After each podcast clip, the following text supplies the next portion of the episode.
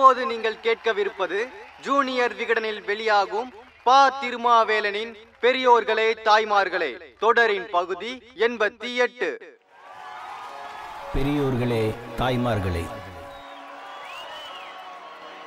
கிழக்கிந்திய கம்பெனியின் கட்டுப்பாட்டில் இருந்த நம்மை நேரடியாக பிரிட்டிஷ் ஆட்சியின் ஆளுகைக்குள் கொண்டு வந்து சேர்த்தவர் ராணி விக்டோரியா. ஆயிரத்தி எண்ணூத்தி ஐம்பத்தி எட்டாம் ஆண்டில் வெளியிடப்பட்ட விக்டோரியா பிரகடனம்தான் பிரிட்டிஷ் ஆட்சி நிர்வாகத்துக்குள் நம்மை கொண்டு போய் சேர்த்தது. அந்த பிரகடனத்தின் இருபதாவது பிரிவில் விக்டோரியா சில வார்த்தைகளை எழுதினார். விக்டோரியா என்ன எழுதியிருக்கிறார் என்பதை அலகாபாத் தர்பாரில் கானிங் பிரபு வாசித்தார்.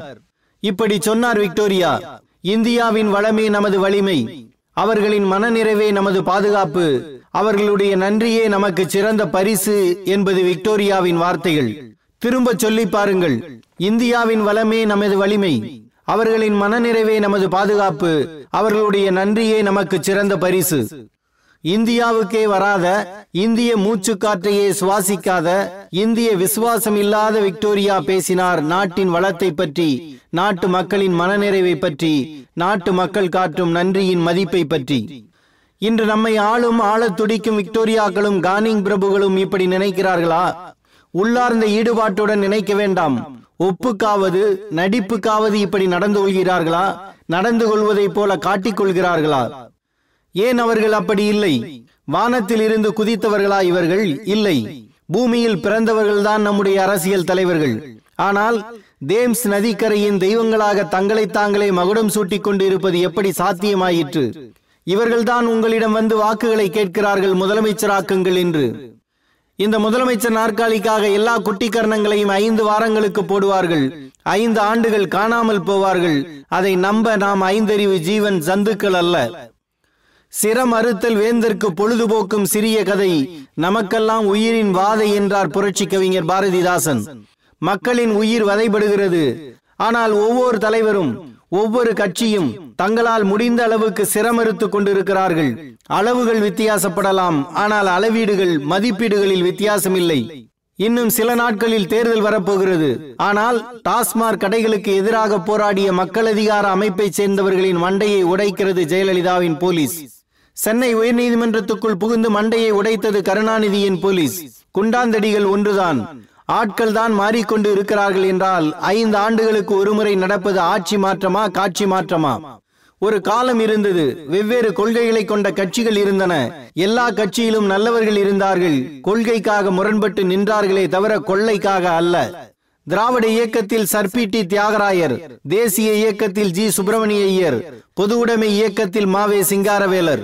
காலம் மாறுகிறது. திராவிட இயக்கத்தில் தந்தை பெரியார் தேசிய இயக்கத்தில் ராஜகோபாலாச்சாரியார் பொது உடைமை இயக்கத்தில் தோழர் ஜீவா.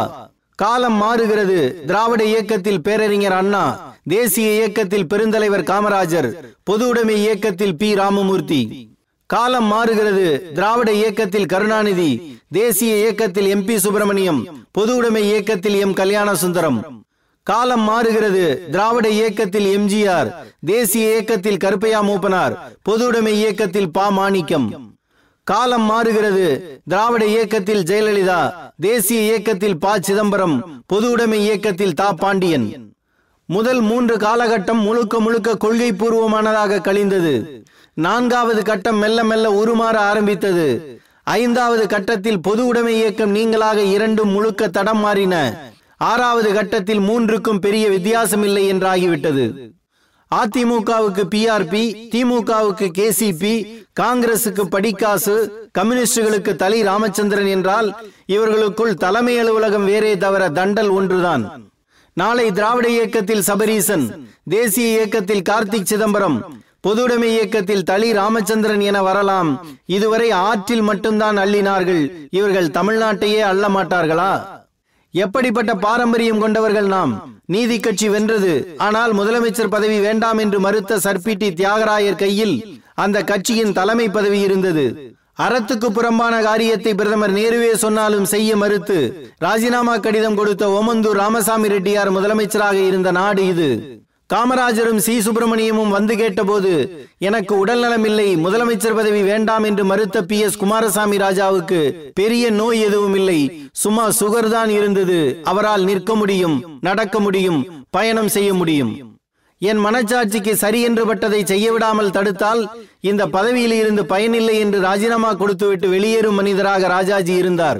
முக்கிய பதவியில் இருப்பவர்கள் அதிலிருந்து விலகி கட்சி வேலைக்கு போக வேண்டும் என்று தீர்மானம் கொண்டு வருவதற்கு முன்பே தான் விலகும் மனநிலைக்கு வந்தவர் காமராஜர். அண்ணா என்ற மூன்றெழுத்தில் தான் திமுக என்ற மூன்றெழுத்து அடங்கி இருக்கிறது என்பதை உணர்ந்தாலும் தலைமை பதவியை நெடுஞ்செழியனுக்கு தந்து தம்பி வா தலைமை ஏற்க வா என்று திருச்சியில் மகுடம் சூட்டக்கூடியவராக அண்ணா இருந்தார். இன்று கட்சியில் எவரும் இருக்கட்டும் எவரும் போகட்டும் என்று நினைக்கிறார்கள். இவர்கள் அண்ணாவின் தம்பிகளும் அல்ல தும்பிகளும் அல்ல துரோகிகள். தன்னை மிக கடுமையாக விமர்சித்த தனக்கு எதிராக உண்ணாவிரதமே இருந்த ஈவேக்கு சம்பத்தையும் விட்டுவிடக்கூடாது என்று துடித்தார் ஒரு மனிதர். அவர்தான் தலைவர். கட்சிக்கு ஒரு தலைவர் தான் ஆனால் அந்த ஒருவரே கட்சி அல்ல என்பதை உணர்ந்த உணர்த்திய தலைவர்கள் வாழ்ந்த நாடு இது. கக்கன் என்று ஒரு மனித கடவுள் வாழ்ந்தார். அவர் அமைச்சராக இருந்தபோது மலேசிய அமைச்சர் ஒருவர் அவரை பார்க்க வந்தார். தங்க பேனா கொடுத்தார். மறுத்தார் கக்கன் தனிப்பட்ட முறையில் தான் தருகிறேன் என்றார் மலேசிய அமைச்சர். இந்த பதவியில் இல்லாவிட்டால் இதை தருவீர்களா? என்று கேட்டவர் கக்கன் இன்று யார் யார் வீட்டில் எத்தனை பேனாக்கள்? திருவொற்றியூர் சந்தையில் நூத்தி ஐம்பது ரூபாய்க்கு மாடு வாங்கிவிட்டு அதற்கு பில் வாங்கி வர சொல்லி பில் இல்லாவிட்டால் மாட்டை திருப்பி அனுப்பிவிடுவேன் என்று சொல்லி ரெவின்யூ ஸ்டாம்ப் ஒட்டி மாட்டுக்காரனிடம் கையெழுத்து வாங்கி அரசாங்கத்திடம் கணக்கு காட்டியவர் கக்கன். இன்று யார் யார் வீட்டில் எத்தனை வைர அட்டிகைகள்? சகோதரனுக்கு அரசு வேலை கிடைத்த உடனே தனது அரசு வீட்டில் தங்கக்கூடாது என்று உத்தரவு போட்டதும் போலீஸ் வேலைக்கு தகுதி அடிப்படையில் தேர்வான தம்பிக்கு வலது கை விரல் சரியாக இல்லை என்று சொல்லி வேலைக்கு தடை போட்டதும் தமிழ்நாட்டு அமைச்சராக இருந்த கக்கன்தான் இன்று எத்தனை எத்தன்கள்? வெள்ளை சட்டை கருப்பு பேன் வெள்ளை செருப்பு சீருடையில் வலம் வரும் இன்றைய திமுக காரர்கள் அறிய மாட்டார்கள் ஏ. கோவிந்தசாமியை. அவரது வீட்டுக்கு அண்ணாவும் என் வி நடராஜனும் திடீரென போய்விட்டார்கள். ஒரே ஒரு நாற்காலி தான் இருந்தது. அண்ணா உட்காருகிறார். ஒரு சின்ன முக்காலி கிடந்தது. அதில் என் வி நடராஜன் அமருகிறார். பனை ஓலை விசிறியால் வீசுகிறார் கோவிந்தசாமியின் மனைவி. சுற்று முற்றும் பார்க்கிறார் அண்ணா. இரண்டு முறை எம்எல்ஏவாக இருக்கும் கோவிந்தசாமியின் வீடு இதுதானா என்று மனத்துக்குள் நினைத்துக் கொள்கிறார் அண்ணா. வாருங்கள் மந்திரி பதவி தருகிறோம் என்று காங்கிரஸில் இருந்து அழைப்பு வந்தபோது அண்ணாவும் நாவலரும் கலைஞரும் பிரச்சாரம் செய்ததால் வென்றவன் நான். அதனால் காங்கிரஸ் கட்சிக்கு வரமாட்டேன் என்று சொன்னவர் ஏ. கோவிந்தசாமி. ராமசாமி படையாச்சியார் அழைத்த போது நட்பை விட கொள்கைதான் முக்கியம் என்று முடிவெடுத்தவர் ஏ. கோவிந்தசாமி. நெடுஞ்செழியனின் நெருங்கிய நண்பர் இவர். ஆனால் நெடுஞ்செழியனா கருணாநிதியா என்று போட்டி வந்தபோது கருணாநிதிதான் திறமைசாலி என்று முதலில் கணித்தவர் ஏ. கோவிந்தசாமி. நான் ஏழையாக பிறந்தேன் ஏழையாக வாழ்ந்தேன் ஏழையாகவே இறக்கிறேன் என்று சொல்லிவிட்டு ஏ கோவிந்தசாமி சாகும் போது அவர் தமிழ்நாட்டின் விவசாய அமைச்சர். இந்த கோவிந்தசாமி தான் ஒரு இளைஞர் வீட்டுக்கு நள்ளிரவில் போய் கதவை தட்டி திண்டிவனத்தில் உனக்கு வேலை வாங்கி தந்துள்ளேன் என்று அழைத்து போனார். அந்த இளைஞர் யார் தெரியுமா? இன்று பாட்டாளி மக்கள் கட்சியின் நிறுவன தலைவராக இருக்கின்ற டாக்டர் ராமதாஸ். சமூகத்தில் படித்த இளைஞர் இருந்தால் அவரை தேடி சென்று வேலைவாய்ப்பு உத்தரவுகளை கொடுத்த அரசியல்வாதிகளும் தமிழ்நாட்டில் தான் இருந்துள்ளார்கள். மயக்கும் மந்திர சொல்லும் நளினமான நறுக்கு தமிழும் கிறக்கும் உடல் அமைப்பும் வனப்பும் கொண்ட நாவுக்கரசர் நாஞ்சில் மனோகரன் இறக்கும் போது வருவாய்த்துறை அமைச்சர். அவருக்கு நான்கு வாரிசுகள். அப்பாவின் அரசியல் வாசனை இல்லாமல் வளர்ந்தவர்கள். தமிழ்நாட்டில் வேலை பார்த்தால் மந்திரி மகன் என்பதற்காக வேலை கிடைத்தது என்று நினைத்து விடுவார்கள் என்பதற்காக மும்பைக்கு போய் தானே வேலை தேடி சேர்ந்தார் மாற்றுத்திறனாளியான அவரது மகன். நினைத்திருந்தால் அவரது வாரிசுகள் எம்எல்ஏவாக வந்திருக்க முடியும். வரவில்லை. அதற்காக அரசியலை விட்டு அப்படியே ஒதுங்கிவிட்டார்களா? இல்லை. நாஞ்சிலார் இறந்து பதினாறு ஆண்டுகள் ஆகிவிட்டன ஆனால் இன்னமும் அவர் வீட்டின் முதல் இரண்டு அறைகள் திமுகவின் அலுவலகம் போல செயல்பட்டுக் கொண்டிருக்கின்றன. கட்சி நமக்கு என்ன செய்தது என்று அவர்கள் பார்க்கவில்லை.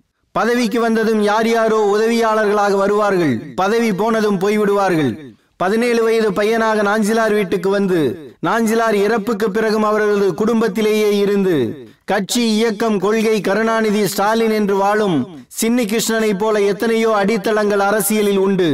இந்த அடித்தளத்தில் தான் எல்லா இயக்கங்களும் இருக்கின்றன. இவர்களது மூச்சு காற்றை தான் தலைவர்கள் சுவாசித்துக் கொண்டிருக்கிறார்கள். இவர்களது எலும்புகளால் தான் கட்சிகள் தலை நிமிர்ந்து நிற்கின்றன. கான்ட்ராக்டர்களால் அல்ல. என்ன தைரியத்தில் சகாயம் அறிக்கை கொடுத்தார்? என்ன தைரியத்தில் முகிலன் உயிர் வாழ்கிறார்? என்ன நம்பிக்கையில் நந்தினி உண்ணாவிரதம் இருக்கிறார்? என்ன தைரியத்தில் மக்கள் அதிகாரம் அமைப்பினர் சாராய கடைகளை தகர்த்து வருகிறார்கள்? என்ன நம்பிக்கையில் அற்புதம் அம்மாள் அலைகிறார்? இந்த சமூகம் இன்னமும் முழுமையாக கெட்டுப்போய்விடவில்லை என்பதே இவர்களது நம்பிக்கை இவர்களது தைரியம். சாதி பார்க்காமல் மதம் பார்க்காமல் பணம் பார்க்காமல் வாக்களிக்கும் மக்களும் இந்த நாட்டில் இருக்கிறார்கள் என்ற தைரியம்தான். கொள்ளையடித்த பணத்தில் பங்கு கொடுக்கவே பணம் கொடுக்கிறார்கள் என்று உதாசீனப்படுத்த லட்சக்கணக்கான மக்கள் தயாராக இருக்கிறார்கள். ஏற்பது இகழ்ச்சி என்று துப்பினால் அவ்வை வேண்டுமா இந்த அவமானம்? இலவசங்களை ஏற்க மாட்டோம் என்று சொல்லும் மக்கள் கூடிக்கொண்டுதான் இருக்கிறார்கள். எனவே தமிழ்நாடு மோசமாய் மாறாது மாசு அடையாது என்ற நம்பிக்கை இருக்கிறது. நன்மையை உடனடியாக அடைய முடியாவிட்டாலும் நன்மைக்கு நெருக்கமான நமது பயணம் தொடரட்டும். வாக்களியுங்கள். தமிழ்நாடு வாழ வாக்களியுங்கள். வாழும் தொல்காப்பியராக கருதப்படும் இலக்கிய செம்மல். இரா இளங்குமரனார் அரை நூற்றாண்டுகளுக்கு முன் எழுதிய பாடல் இது. கடல் கண்டு மலை கண்டு பயன் கொண்ட தமிழ்நாடு வாழ்க. களம் கண்டு கலை கண்டு கவின் கொண்ட தமிழ்நாடு வாழ்க. உடல் கொண்டு உரம் கொண்டு உயர்வாண்ட தமிழ்நாடு வாழ்க. உளமாண்டு உலகாண்டு புகழாண்ட தமிழ்நாடு வாழ்க. திடங்கொண்டு திசை கண்டு திருக்கொண்ட தமிழ்நாடு வாழ்க. தினமென்றும் அறங்கொன்று முறை கண்ட தமிழ்நாடு வாழ்க. மடங்கொன்று மதி கொன்று மரம் கொன்ற தமிழ்நாடு வாழ்க. மறந்தென்றும் துயர் தந்து மனங்கொள்ளா தமிழ்நாடு வாழ்க. வணக்கம்.